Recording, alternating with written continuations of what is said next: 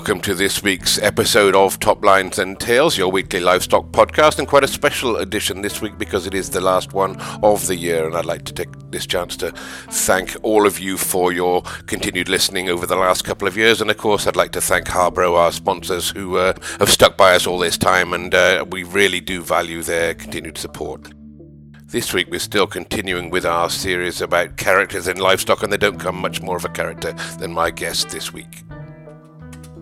Uh, I'm very, very fortunate to be at Balthayock uh, talking to Major Walter, just a few miles from Perth on a lovely snowy morning, and thanks very much for inviting me into your, your home. Forget about the Major, that's a long time ago. I left the Army in 1964. And a name that's been synonymous with Charolais for half a decade, and we were starting to talk about the, the, the Charolais just now off the record, but it'd be nice to hear where you started really and your family uh, uh came to Balthayock quite a long time ago I think and you've been here, here a long time so how did it sort of begin? Well, I, I, think we're we're um, we're new boys really at Balthayock okay.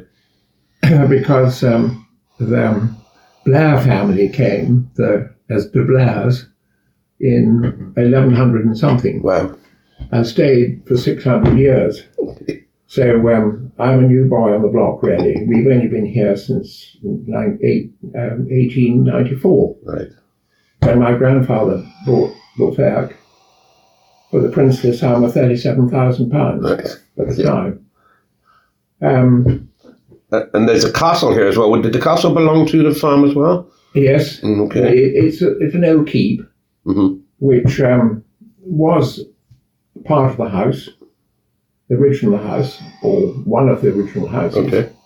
Um, it's um, much altered in Victorian times. Um, the Lowson family bought the place um, before my grandfather and owned it for about 25 years and spent a lot of money um, doing up the keep. Um, it became Victorianized, which is a bit of a pity, but at least it was rescued and saved. Okay. And um, they built the sort of large Victorian house there, which uh, I subsequently, I'm afraid, pulled down and replaced with something else. Mm-hmm. Fair enough. They say that these things they all have a shelf life, don't they? And they need to be lived in, and the upkeep is uh, is colossal. When, when, when we burnt um, our house down, um, it was which had a thatch roof mm-hmm. and therefore highly flammable. Um, I noticed a thatch roof cottage down the road there. Is that something for not something you generally see in central Scotland? Thatched roof? No, but of course the reed bends in on the Tay were very extensive, and in those days there was um, um, a lot of houses um, were thatched. Mm, right. So it was an industry which um, existed. I must admit, I've had to get thatch from Norfolk now to go have that right. roof redone. Mm-hmm. But um, and your land, the land, what size of farm are we looking at? You run down to the Tay, the flat land of the Tay? No, we don't. don't we no. just go down to the bottom of Washinghouse Brae. Okay. That big field on the left as you before you turned up the hill. Mm-hmm. Um, that's that's the extent of our farm. So it's a fairly upland farm. It's very much uh, LFA. Mm-hmm. Um, it's a livestock farm. I mean, like all farming, you, you you don't necessarily do what you want to do. You do what your farm allows dictates. you to. Yes, sir and this is a stock farm. Mm. And um, it's going to be quite interesting, I think, what the Scottish Government decides to do about what I call a proper stock farm. We'll maybe come on to that in a second because I think that's probably a controversial subject that we can we can I, we can kick around, and I am sure you've got some quite strong views on it. But if we just just sort of go back to where so your, your grandfather came here, and then they would farm the land. I suppose they'd have managers in, in farming the, the land then, or yes, the farm that size then. Very much so. I mean, uh, my grandfather was obviously a keen stockman because he started off with Aberdeen Angus cattle. Okay. Although after the First World War, um, he um, sell them off and started breeding shorthorns. But the interesting thing, I think, is the, the, the, history of not just Balthayock, but the people. Because the first um, grieve here was John Brown. And John Brown came here in, I think I'm right in saying, about um, 1900. He um, joined up with the Campbell family, old John Campbell, who was a stockman, that John Brown's daughter married John Campbell's son, Hector. Mm-hmm. And Hector and his brother, Hugh, uh, were the sort of backbone of the farm when I really was conscious of what was going on. Um, he um, and they have produced um, John and Hector Campbell, and John and Hector. Um, uh, John Campbell has produced um, the Alan Campbell. So Alan Campbell is now the fifth generation of the Campbell? Brown clan. That's brilliant. And that's lived in um, Balthayock. In the best part of 100 years then? Uh, more. More. More. 120, yeah. 122 years now. Uh-huh. No, and Hector that I know, that we know, and, our podcast will know of Hector, have been here man and boy. Uh, they've all been born here, mm-hmm. mm-hmm. um, which is which is absolutely terrific. Mm-hmm. So I always feel with Balthayock, it's something I don't feel I own Balthayock, I feel I share it. Yes. Okay. Um, we're a, a long-standing team. We seem to all like each other and get on well. No, brilliant. And Hector, Hector, a great man, a very knowledgeable man as well. And just go, go back to yourself then. You you obviously carry the title of Major. I think Scots Guards would, would, would, uh, would be. About, forget about the Major. That's a long time ago. I left the Army in 1964. But what, you were in Scots Guards, would that be right? Scots Guards from mm. the age of, of um, 18. Mm-hmm. 14 or 16 weeks the at Caterham was an experience of life not to miss. Um, and I had a wonderful time. Um, I was absolutely devoted to this to my regiment. It made me the man I am. Um, I owed everything, and um, it still plays a very important part of my life.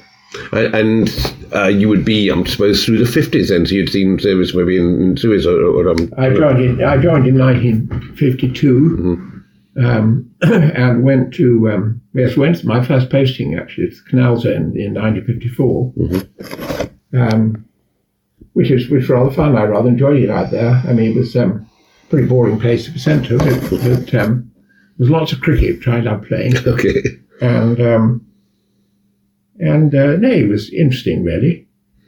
And you'd have been schooled around here. Were you schooled in, in Glamorgan and Perth? I, I started school at, at um, on the side of Loch Rannoch. Okay. At a prep school that had been evacuated from Broadstairs uh, during war. So I learned to swim in Loch Rannoch. Okay. Bloody cold. but, but it is. Um, but it was a wonderful prep school. Mm-hmm. And um, um, John Boyce, who was the headmaster, still remains one of my heroes. Okay. He was a remarkable schoolmaster and a remarkable leader of, of, of small boys. Anyway, I was there until 1946. Then we spent a year down in Broadstairs. And then um, I was lucky enough to go to Eton, which was a hell of a good school. Mm-hmm. Um, and then when I got to 18, my dad said, What are you going to do? And I said I didn't really know, um, he said, Well, I think you ought to go and join the army. And he was a, mm-hmm. in the lifeguards, so he was a strong supporter of the household division. Mm-hmm. Um, and um, I had 12 and a half wonderful years. Yeah, yeah. And finished the command of of um, of uh, left flank first town Scots Guards, um, and then due to go off to to Borneo. And I thought, I'm not sure really crawling around the jungles of Borneo is something I desperately want to do. I think I want to go and get a job in the city and try and make some money. That's so you ended up being as a broker in the city, I suppose. Did you? Well, I started off as a, a trainee contract clerk, um, but but three years later they made me a partner. Okay. Then things looked up mm-hmm. um, financially.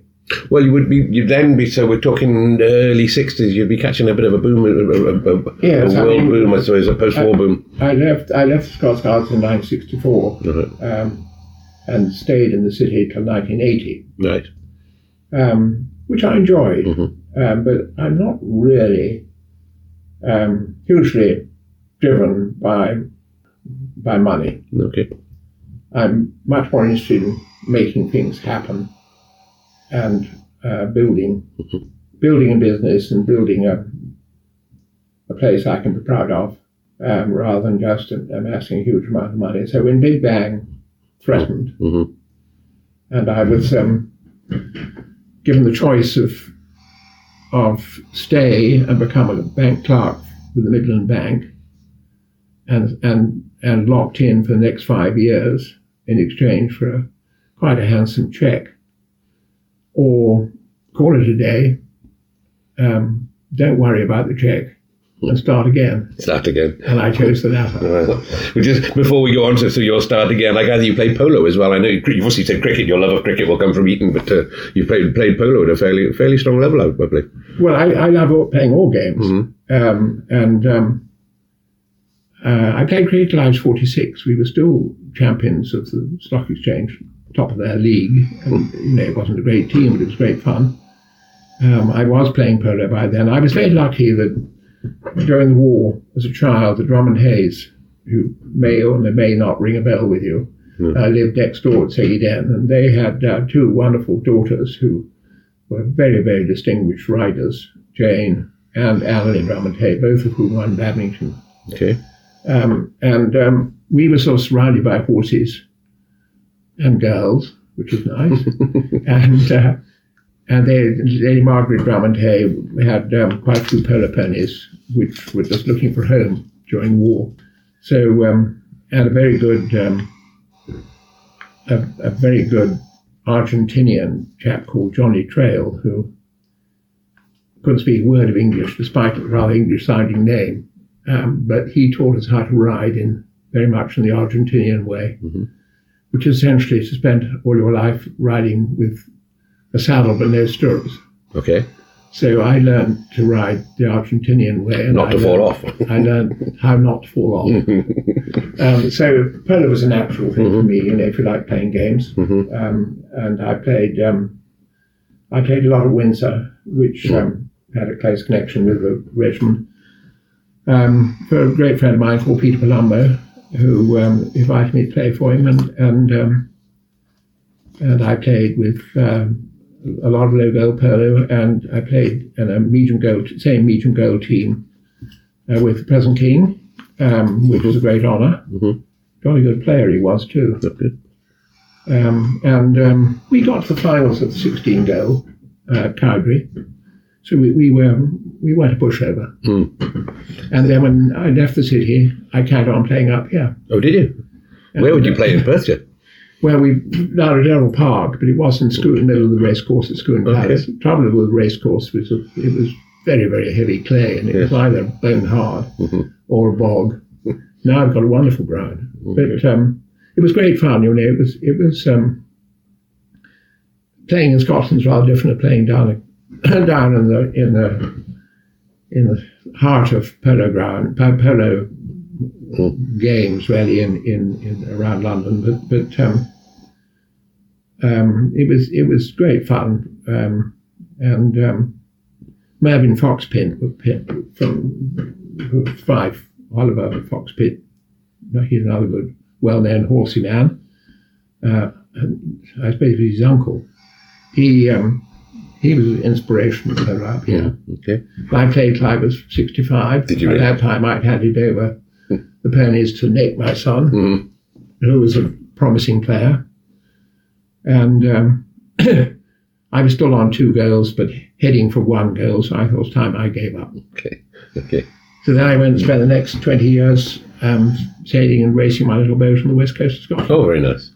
Very nice. Something a little bit um, lighter and easy, although it isn't done nothing on the west coast is easy, to be fair. Well, but, uh, it was always interesting. Mm-hmm. Very exciting place. Mm-hmm. Beautiful place to spend time. And you'd be racing, uh, sail racing with that. What yes, sort of size boat? Yes, I, am slightly competitive by nature. So Tell that. Rather, rather, like, rather like having go at somebody else. Uh-huh. What size boat are we talking? Just out of interest, I've got friends who race um, boats. So. Well, they, they varied. Um, the last one was um, was um, um, Swedish made boat, 43 foot. Okay, big. Um, had great advantage over the other boats I had. I could actually stand up, and it makes a lot of difference. you know, the great thing about the army was mm-hmm. there's wonderful opportunities to do things. Mm-hmm. And some people sit there and don't bother taking advantage of it. I'm afraid I, I took advantage of every opportunity. Mm-hmm. Why I sort of learned how to ski and things. Mm-hmm. Um, because the army suddenly, you know, if, if you prepare to go racing and things, you um, you were given three months to go and this month, yeah. and get fit. So mm-hmm. why not? Were you a rugby man as well? Yes. Mm-hmm. Well, I, yes. I mean, to the extent that my regiment didn't really play much rugby. Okay. But um, places like Sandhurst, I was assistant out from Sandhurst for a bit. And mm-hmm. There was Mike Hardy, who was a standoff for England. Okay. that famous pair, Shuttleworth and Hardy. Mm, before my day. Well, playing rugby with him was terrific fun. We had a mm-hmm. cracking good um, mm. Sandhurst staff team. We got to the we got to the finals with the seven aside. Mm-hmm. Um, the boys then had a bit more steam left. We rather ran out of it, I think. but um, and then I played quite a lot of house, household division rugby, and a lot of household division cricket. Mm-hmm. No, I mean, I've always done. If, if there's a chance to do something, I've always said, well, why not? Yeah, well, great philosophy, great philosophy, and uh, philosophy that a lot of our listeners will follow. And yeah, but it's just interesting to hear that what drives you, and that's exactly just everything by the sound of that. And, and you said your father had um, Shorthorns, or your grandfather had Angus, and then went into Shorthorns, which is a well, strange I, way because generally the Shorthorn people went into Angus sort of other way round, if you like, whereas he went out of Angus. Did you say during the war, the First War? Um, I don't know why, no. but when um, my first um, not, uh, experience of Balthayock, which was staying with my grandparents um, just before the war, when war broke out, mm-hmm. and the, the reason we actually stayed was that um, the house, the house in my father's stockbroker in, in working in the city, and we um, lived in Buckinghamshire, and the house got requisitioned by the army Right. And we were staying with grandparents, so we became sort of um, refugees, if you like, up here. Up here. Mm-hmm. Uh, and then my mother died when I was rather young, at only 8 mm-hmm. So I had rather a nomadic existence, really. Um, I remember a great friend of mine described my upbringing as being run by committee. Because uh, with no mother, I had two aunts who interfered a bit, I suspect. and my old dad, who was 50 when I was born, so he was sort of about 60 when she died. Mm. Um, so rather strange upbringing. So the but, short um, short one for here would have been your grandfather's then, is what, you, is what you're saying? They were grandfathers. and I had one cow. Right. I was given a cow by my grandfather. But um, when when he died, uh, the trustees sold the Shorthorns right. at the beginning of the war, mm. and um, my cow was sold amongst the rest and actually exported to um, South America to Argentina. Your cow went to South America. My cow went, but it never. It, it went. We got torpedoed by the Italians on the way there. So that was the end of my oh no my my shorthorn herd. A, boatload of will there be a boatload of short? Yeah. I mean, this is again for for other podcasts and other things that we've talked a lot about the cattle going to South America. But uh, I've heard about animals falling over the side, but I've never actually heard of a boatload of cattle being torpedoed. So that, that would, so that would be towards the end of the war. Oh, beginning. Beginning of the war. Yeah. Okay uh, I suppose. Um, and um, and I got given a Shetland pony to ride instead, which, um, like most Shetland ponies, proved too strong for a 16 stone man to control, let alone a very small boy. It's probably where you learned your art of not falling off a horse, though, because it takes uh, some well, I, I, don't know. I think I think I think I sat on it than rode it. oh, marvelous. So then you said it was 1980. Was that 1980 when you came back here, or you already taken over the, the, the farm before then? Well, I started inheriting bits and pieces. Um, it was it, it was left my grandfather to my mother and her two sisters came from my grandmother's grandfather's side. Mm-hmm. So I inherited in 1963. I inherited a third of it uh, from one aunt, and um,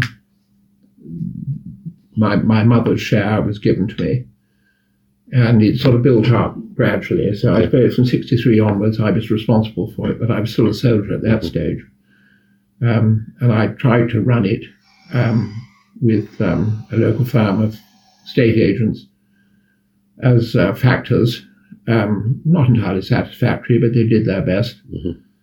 But I'm afraid it um, became perfectly obvious that it needed somebody who really cared about the place mm-hmm. to be here to get everything sorted and and and the whole thing knocked in shape, really. And, and we t- we started at the, at the top of this uh, of this chat here that you said you'd seen the you know the, the scales in in uh, in, Perth and sort of the Charolais, but before then the Charolais you know, they had a rocky road getting into the country, and, and you must have you've taken an interest in that from, from the beginning, I guess, to see that the Charolais had a future in, in, in the UK farming industry. Well, yes, I mean um, I started. Um, realizing that the milk marketing board were then selling semen I thought this was a chance to taste it mm. and see. So um, I had a rather strained um, conversation with my dear old friend Hector, uh, went, which went roughly. Um, um, I'm thinking, Hector, we ought to look at these imported cattle from France. And his response was very straightforward and very simple. He said, The day a Charolais bull walks onto Balthayock's, that day I walk off.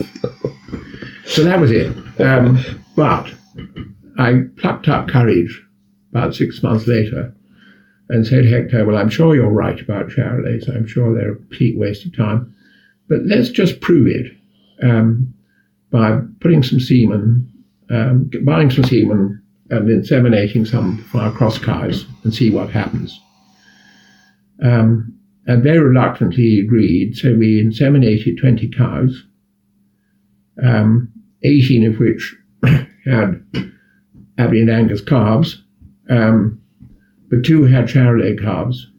And it was those two that got the second and third top price of the spring calves when I sold them at a year old in Perth. So that proved to both of us that actually the Charolais would work mm. on our cross cows in okay. our environment. And these would be cross cows, short cross cows, uh, Angus cross cows, I suppose. They were all sorts. Mm-hmm. Were, no, they were probably mostly um, those black, wonderful black cattle you get from the west coast of Ireland. Okay, yes, black blue um, greys. So I think most of them were probably the Atlas and blue greys. Mm-hmm. But um, that uh, Hector, Hector, being the wonderful man that he was, recognised that um, maybe the Charolais wasn't a complete waste of time. Mm. So when the first auction market the first sale of Charolais bulls was announced, I persuaded him to come down to London in the train, which he came with his old friend Jimmy Tate. He didn't like travelling. He'd never been outside Scotland before, so he didn't want to come by himself. And uh, I picked him up in Euston, and we went up to the Royal Show. And um, I said, "Now, Hector, you just buy the bull you like," um, because I knew if he wasn't on my side, mm-hmm. it was never going to work. Sure. But bless him, he um, he chose Henham Lodge Emperor. His herd book number was 266. I remember that for my dying day. Mm-hmm. Um, it was the first bull sold at public auction in this country. Okay. And, and, and, having spoken to Rowley Fraser, uh, um, um, was on a podcast of Rowley, sadly no longer with us, but I think Rowley conducted conducted that Charolais sale. And he certainly did. Mm-hmm. And I was having quite a good year in the city, which is probably why I was able to buy the Charolais Bull, but I bought myself a, a new Aston Martin that year. And that only cost me 4,600 guineas. and the bull cost you 5,600. And mine cost me £1,000 more. Excellent. So that, uh, that does put it in perspective, really, when you think what you'd, what you'd pay for a new Aston Martin these days compared to, yeah. to what you pay for a bull. Uh, but it seemed a good idea at the time, mm. Andy, and it jolly well was. Yeah. Yeah. And then he would run across all your cows for a year or two before you got into the. the yes, I mean, we started, you know, we, we, we, we bought a few, um, we've got many um, French heifers from France. Mm-hmm. Jim Smith bought them for me um, for the first year, for the second year, and I think two or three in the third. Um, and um, but we also graded up some um, um, cross cows and kept them, kept the Charolais progeny, but we never we never got as far as getting them accepted as pure, mm-hmm. which was 63, 64. So okay. by that time, we built up the, the pedigree side mm-hmm. the numbers we wanted. And would there, I mean, I, I've been very much involved in the Smithfield show, and I think it was 1970. It's when the first Charolais from Burt Rugg went to Smithfield, but there would be a bit of demand for cross cattle out of the Charolais, I guess, in, in, in the in the suckler calf markets to, well, to take some of those. why we got the second and third top price. Mm, um, probably went on to that's, that's, that's what persuaded me that it was going to be a good idea. And mm-hmm. far more important, it persuaded Hector it was a good idea. Yes, yes. Uh, because without his, you know, um, uh, total support, mm-hmm. I couldn't have done it because I was still working in the city. Sure, sure. And, and the first cows, you, you, you, you intimated that you brought the first cows in, and I believe that the um, the original uh, herds or families of those first cows are still just about everything is still traceable back to those. Uh, oh yes, I mean mm-hmm. they're still they're still on on, on the herd book, mm-hmm. um, and uh, they came from um, the first four came from Vine, Dessenet, Paco, and a fellow called Descartier. Okay. Um, I can almost remember the names: Elegance, Ege, Eleanor, and I've forgotten the other one. Okay. They'd be E, so we're talking six, yes, 67? 60, well, they were, they were, they were 69 they came in. 69. Mm-hmm. But I suppose they were probably born in mm. 68. I just sort of go back to Apollon, I think was the first one of the A's, wasn't it? That's sort of how they ran that. Yes, they, well, they were they two, the, the, I mean, they were those two great bulls from mm. Loch Gall, mm-hmm. remember, Archduke and Achille. Okay. Um, great, um, Archduke had this extraordinary white browny patches on him and they they remained in his progeny for generation after generation. Really, they transferred through. But they were the, they were, there's no doubt about the Irish um, um, bought good bulls mm-hmm. to their um, stud much better ones than the milk marketing, the milk marketing board had done. Yes, I think there's still a little bit of, of, of, concern that maybe the milk marketing board didn't spend as much on buying those initial bulls as yeah, they could well have they done. They bought them at sort of mm. you know at, at, at, sort of trade price, not pedigree price. Mm, killing price, yeah, yeah. And those, those first heifers, what sort of size would they be? If, if we look, I mean, we'll go on to your modern Charolais now, and, and, and, for our listeners that don't know, I mean, you've probably got one of the, the top and biggest and top of Charolais herds in the country, and some huge cattle and great cattle. But back then, they would be a, a lot. The French cattle would be smaller generally, would they, or, is that just a myth?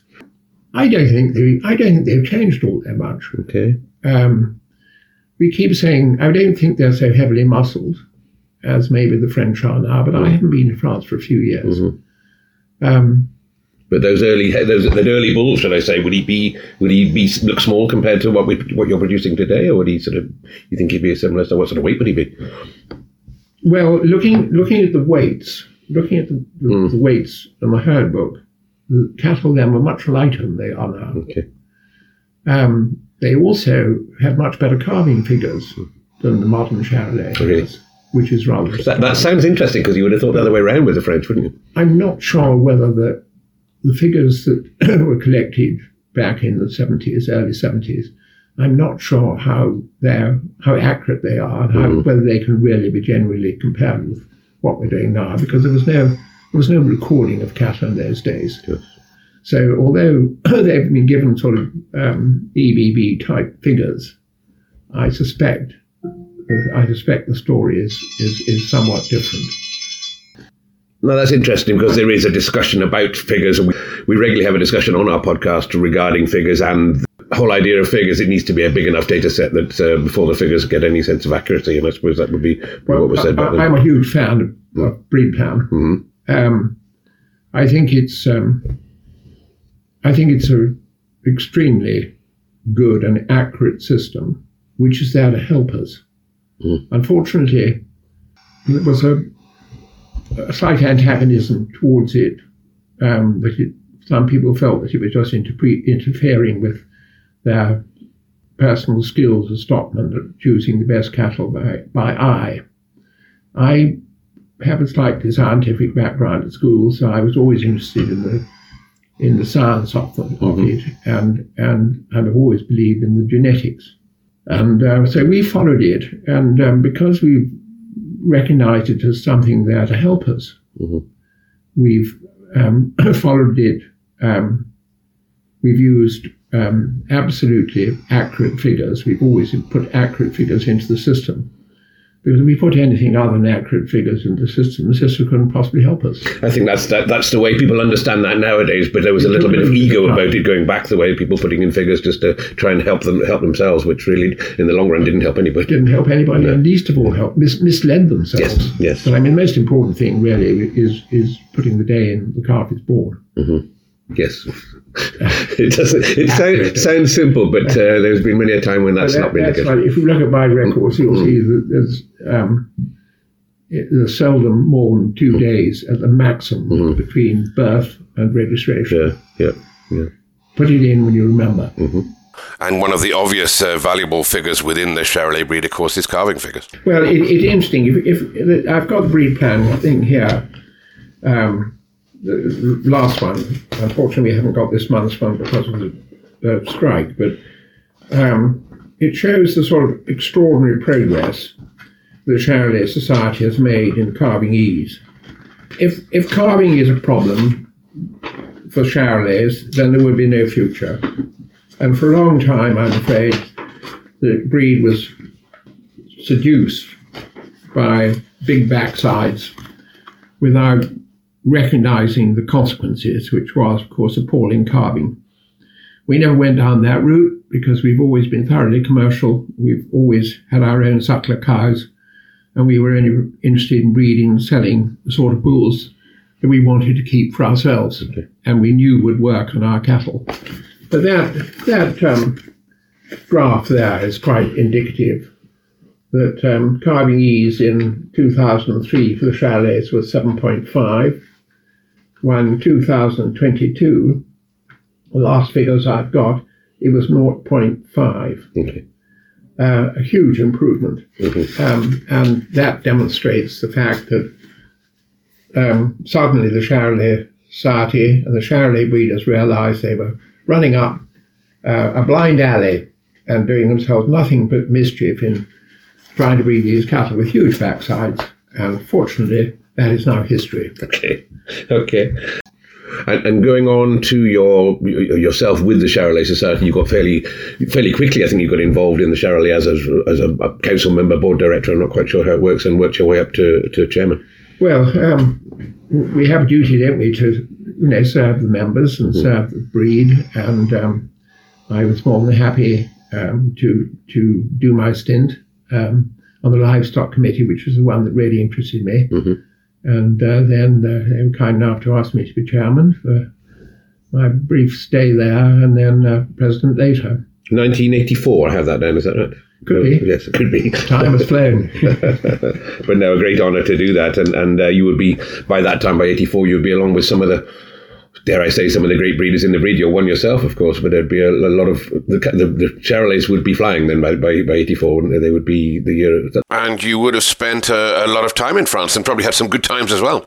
Uh, when I was probably seriously idea from the alcohol. One was uh, being taken out by Corney Barrow to have lunch with um, Paul Krug. Wow.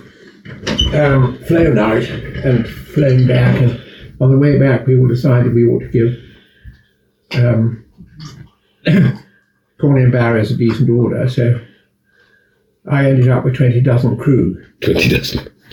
At an average of 28 shillings a bottle. 28 shillings. I've still got a few. There's never even better deal with um, Latour, where I ended up with three hogsheads, of which I had to sell half to pay for the rest quite quickly. But it ended up that I had a hogshead of the stuff.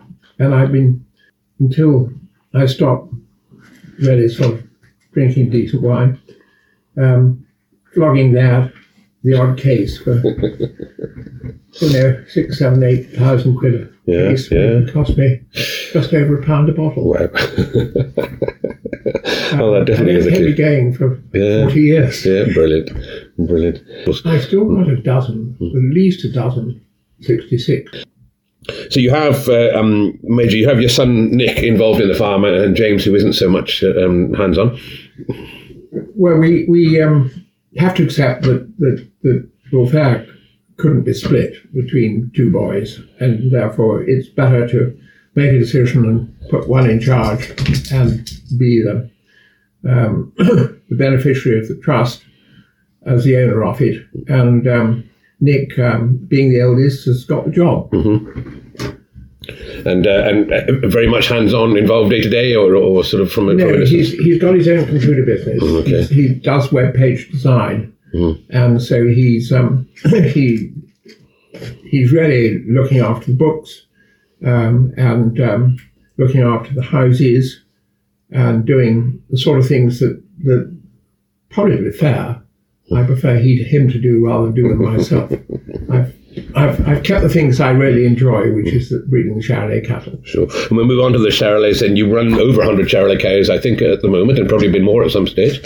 Um, yes. I mean, we, are, we try and keep the Charolais numbers. Um, about 100, between 100 and 110 Charolais cows calving every year.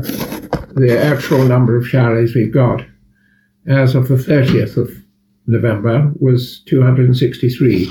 Wow, okay. There's a few there's a few white cows around. it will be uh, the hillside will be white, much the same as it is today with the with the snow and the frost. And uh, and you have a fantastic dedicated team. We've chatted about this, and I know um, um, uh, Tracy and Davy particularly as well. You've got some you've got a very good dedicated team in those two, and of course Hector Hector Campbell, who's been we said here with the furniture. Well, Hector Hector um, uh, used to run the sheep, mm-hmm. and his brother John used to run the cattle. That's right. Um, I suspect that Hector probably would always rather have been with the cattle because um, he was always a keen um, fat stock man. Of course, for those that don't know, of course, Hector used to spend his winters helping uh, uh, Davy um, Sinclair down the road at Ammonite there. For, absolutely, absolutely, and, and jolly good at it he was mm-hmm. too. But anyway, when he retired at 65, um, um, which was very sad, we sad to see him go, but he wasn't gone for long. Mm-hmm. He, about a month later, he came back and said, "I'm bored um, of being retired, so I'm going to come and help with the cattle." And that's exactly what he's done ever since. and long may he continue to Indeed. So. He likes to go on a cruise and on a holiday. Hector, if you're listening, I know you like a bit of whiskey, but uh, he still likes to get his hands dirty. Yes, he likes playing golf on yeah, Thursday, yes, and that, you yeah. know, that's fine. Um, he's doing a wonderful job here, and he's, um, he's, he's, he's a great asset to have around. Hmm, but let's go, go on to, to Tracy and, and, and Davy. I mean, Tracy obviously from a, from the, the, the Gunn family up there in, in, in Caithness and, and uh, a, a, good family behind them, but very able, the pair of them. Terrifically able. Mm. Tracy is a, is, is, is a real power uh, on the farm. I've um, She now is doing, she's now ready to grieve. Mm-hmm. She does the day to day management of the farm She's a, she's uh, t- terrific about in the Charolais cattle and the pedigree side and the commercial side. She's a she's an absolute powerhouse of knowledge and skills. And uh, apart from anything else, she's a lovely lady who is a joy to work with.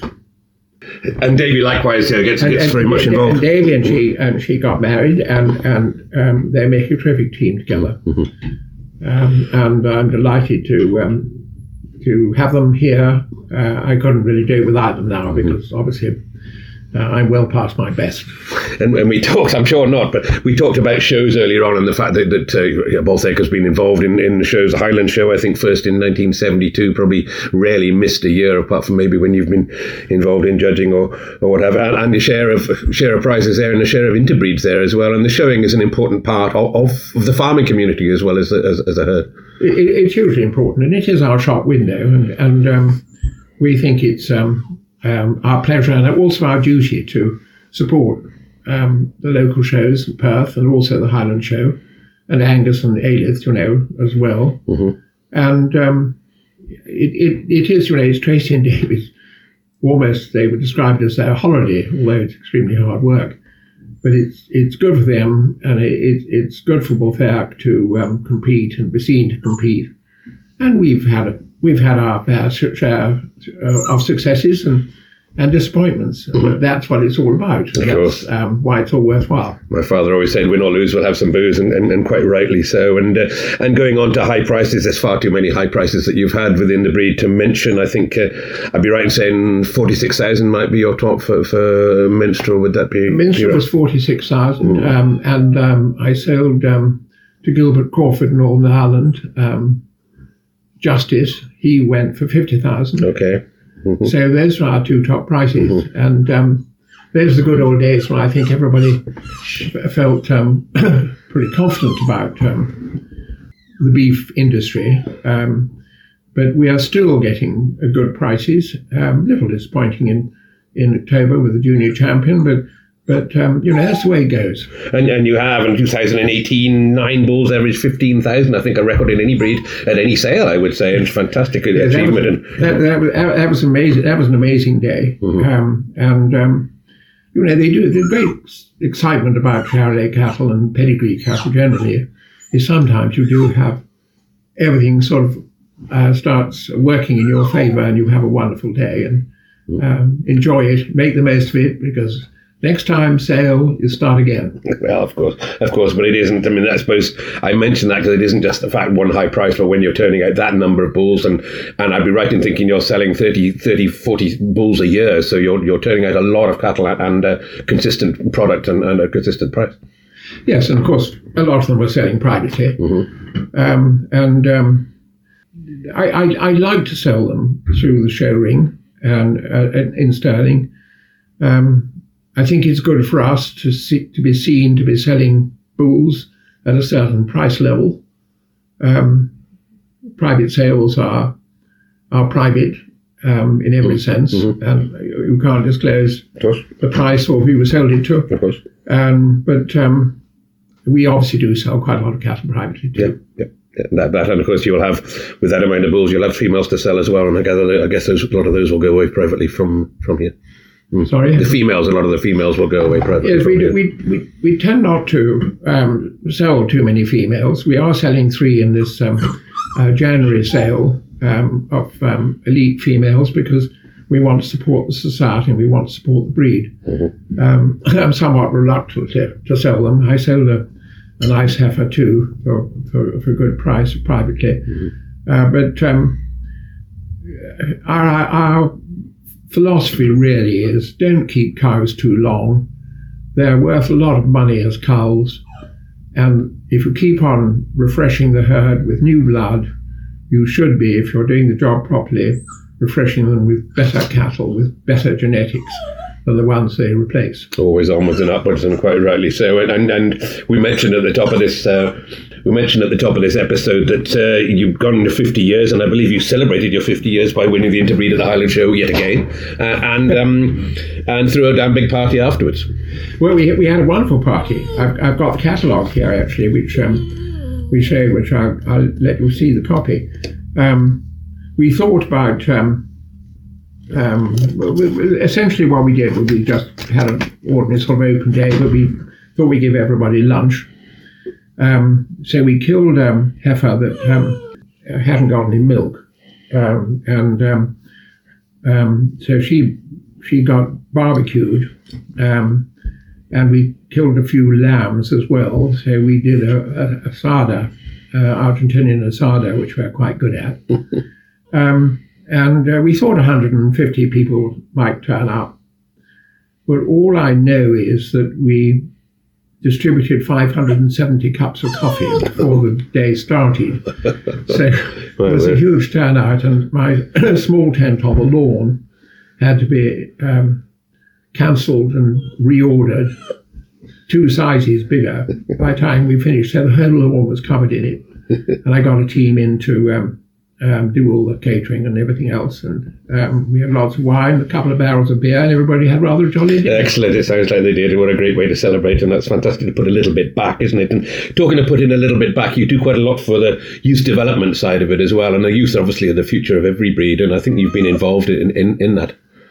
Well, um, Tracy must take a huge amount of credit from John before her uh, for, for, for what we do on that front. The, the future for all of us is the next generation. And um, we have a, a duty to um, make certain that everybody has every advantage that they can in learning their trade, building their enthusiasm for the wonderful breed that Charolais are. And if we can play a little part in that, we're more than willing to do so. No, well, certainly. Uh, I believe I've been uh, told by many that uh, you've certainly been very, very instigative in, in getting some of these youngsters and putting something back into these youngsters coming into that, and that's uh, that's. Well, I, I, I, like young people. Mm-hmm. I enjoy their company. I love their enthusiasm, and anything I can do to help, I'm always willing to do so. It's that, joy, not a, not a, not a, as well as duty. no, that's uh, that's great words. And uh, and and talking about uh, development, you've also done. We're sponsored by by Harborough Feeds, and you've also done something for Harborough as well. Open days and had some of their some of their team up here, I think, and, and some explanations to them as to what you expect out of a out of a feed and, and R and D research and development uh, on their behalf. Well, I think Harborough, a, a terrific company. They do a great deal. Um, of good work in the beef industry. David McKenzie is a hugely accomplished stockman and a man I have great respect for. And um, anything I can do to help him um, in his training schedule with bringing on um, his representatives and if I can in any way cast any light on what we what help we hope to get from them and need to get from them, and I'm more than willing to help. Well, that's, that's it's right. a team game, mm-hmm. raising cattle, and um, we all have to play our part. It's a chain, isn't it? And everybody has to pay a little bit, and, and you're right. And sort of going, moving on for, for development, I believe you've just recently had a carbon audit, and we had a brief conversation over lunch about uh, about carbon and how how the world is, is, is looking towards the farming industry to reduce their carbon input. And I think you came out very well on, on that on that score. It's a bit of a controversial subject, should I say, as to, as to how much carbon is being put in or taken out, maybe versus uh, putting livestock on the hills versus putting trees on the hills we um, have had a carbon audit done by the um, by the college, agricultural college, and um, I am not entirely convinced that the science of the audit is as yet fixed. I think it's I think it's um, subject to probably certain amendments, but grass is just as good an absorber of carbon as trees ever have been and particularly deciduous trees, which of course lose their leaves in the winter and don't absorb any carbon at all. But um, as far as we're concerned, our carbon audit, which is purely exploratory and just for our own inf- interest, provided some quite encouraging information, which was that Balthayock was not only carbon positive, i.e., a carbon sink, but it also absorbed the carbon produced by 400 average houses. Okay. So we are we are feeling quite pleased about that. Mm-hmm. And, and as, this, as you say, this is something you did voluntarily. It's something that we might see in the future. But let's hope that that science is portrayed back to those that want to take the cows off the hill and fill them all with, with spruce trees. Well, God, I do hope you're right. Um, I hope to um, the Scottish government, um, which has a difficult a difficult uh, course to find the right way through this problem, but 85% of Scotland, Scottish land, can't grow arable crops. So we have to ask ourselves what on earth we're going to do, do with it. And on that land also live an immense number of very good oh. farming families that look after the countryside and make Scotland the beautiful country it is. And nearly all those people are involved in producing sheep, and cattle. And it is to them, the people and those two species, that I think we owe a great debt of gratitude for the way Scotland looks now. And if anybody thinks that people are going to come and look at fir trees as a tourist attraction, well, dream on. um, it would be an absolute. I, am all for trees, and we have quite a lot of trees on this on this farm. We've got 200 acres of them um, and trees have their part to play. But blanket forestation would be a complete disaster for Scotland. Mm. And I do hope that our minister, who seems an intelligent and sensible woman, um, is somewhat inexperienced in agricultural matters, I do hope that she listens to the committees that she set up, particularly the one that Jim Walker chaired, because if she does what he suggests she does, then future of sheep and cattle in Scotland will be secure. It'll be a lot more sound. No, well, there's wise words. I'm not sure that uh, not sure that the first minister nor the agricultural minister are regular listeners to this program. But if you are there, please take uh, take heed of uh, of what the major does said. And let's just step back in a little bit away from that um, controversial uh, uh, precipice for a second, just back into the cattle to wrap this up. And, and Charolais, as I said, have been you know, been your your life here for 50 years, and bulls too many numerous to mention. But I believe a bull recently that's done you a lot of good is a bull called Yugi Echo from from uh, Jim Wilson, and is a bull that seems to have put a lot of backbone into your current head. Well, J- Jamie Wilson is a star breed and always was, uh, whether it's um, um, in cattle through his Yugi herd, and um, also, of course, in his in his tups. Mm. Uh, he was a terrific breeder of Suffolk tups. He's a master, a master stockman. Indeed. Uh, Yugi Echo was a great bull. He, he not only bred jolly good bulls, but he bred some cracking good females too. Mr. Reliable, I describe okay. him. Jim's, um, I'm very sad that Jim retired because um, we need people like him. Um, he is, is a, I still enjoy his company at the bull sales. Where I'm glad to say he always spends a bit of time at our at our pen. well, Jim, Jim's a man that's been mentioned a couple of times recently on the podcast. And Jim, I did say before, if you're listening, you'll be getting a phone call from us. And I believe you bought a new bull this year, um, Eric Elric um, Paragon. Would that be right? And A young lad, new lad on the block. Yes, um, Eric, Eric Paragon is is um, a Merdi Gouverneur, a French bull.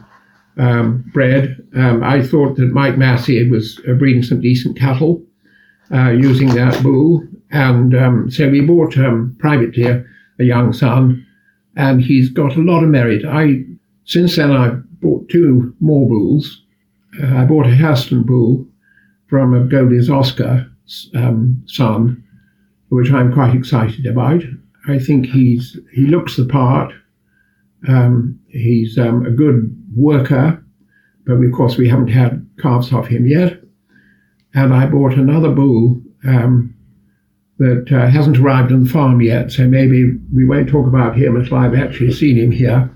Um, but but um, he's got um, a terrific set of figures, and um, I, am quite excited about him. And we're using also a homebred bull out of Nessie that won the Highland Show by an amazing bull I bought in the 1970s um, from um, from Northern Ireland, but although he was full French bred, Barbican Lancer who nearly 50 years later, I'm still using him with what semen I've got left on heifers. Wow. That's interesting that you say that because I remember Hector talking about one of the best, Hector Campbell talking about one of the best bulls that he'd seen. And I think that would, that bull was mentioned. And also Nessie was, uh, when we were quoted, to, we were looking for the best animal anybody's seen in the show ring. I think Hector came up and said Nessie was certainly up there with the, with the very best.